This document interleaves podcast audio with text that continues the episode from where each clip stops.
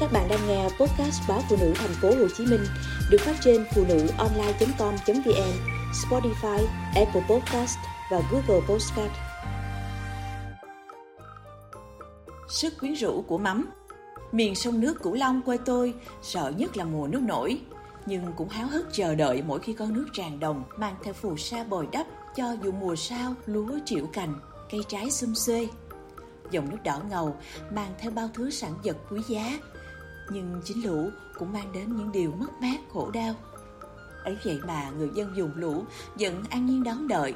Như lẽ tất nhiên phải thế, không sợ hãi hay nao núng, những chiếc ghe cào, xuồng đục tấp nập ra vào khúc sông giáp với con sông cái, chở theo những mẻ cá linh, cá cơm hay cá tạp tươi soi rói. Chỉ cần hé mở tấm cổ chặn, có thể thấy chúng nhảy tanh tách dưới khoang thuyền, lấp lánh ánh bạc. Cả nhà, già trẻ lớn bé đều quay quần trước sân để phân loại làm sạch cá, rửa rái, chuẩn bị mang đi ủ. Tôi thường nhận nhiệm vụ làm mẹ cá linh non đầu mùa. Và rồi, chiều hôm đó, thế nào cả nhà cũng được một bữa lẩu mắm ngon lành. Cái mùi mắm hăng hắc, không hề thơm tho ấy, lại có sức quyến rũ kỳ lạ.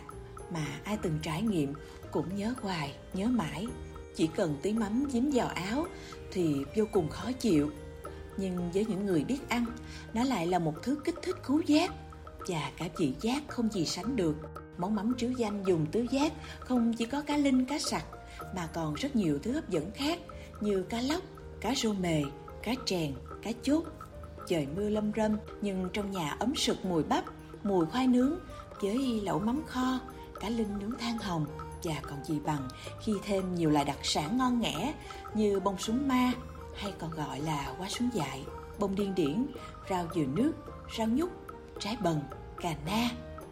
Thật thú vị khi được tự chống xuồng ra đồng, hái mớ bông súng, bông điên điển, rau muống tía, cho vào nồi lẩu mắm, hít hà xì sụp.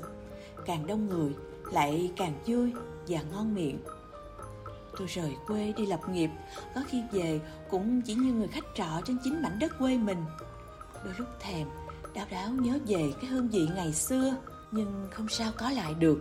Dù cố kiếm bằng đủ những thứ đặc sản ấy, hình như khi những con người của năm xưa đã trở thành quá giản, khi lần lượt mất đi những người thân từng hiểu ta nhiều nhất, thì hương vị ngày xưa cũng đã phai màu.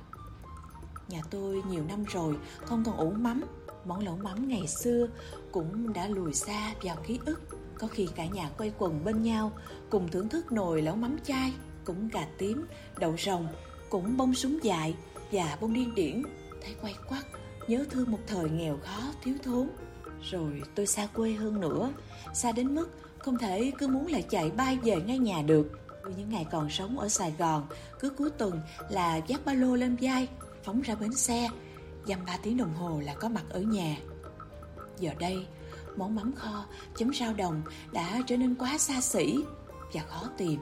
Chiều nay, trên trang Facebook của một người quen đăng hình ảnh mâm cơm với tô mắm kho và mớ rau đồng. Chợt thấy rưng rưng, nhớ làn khói mỏng bay từ góc bếp ngày xưa, còn đủ đầy những con người của ngày xưa cũ.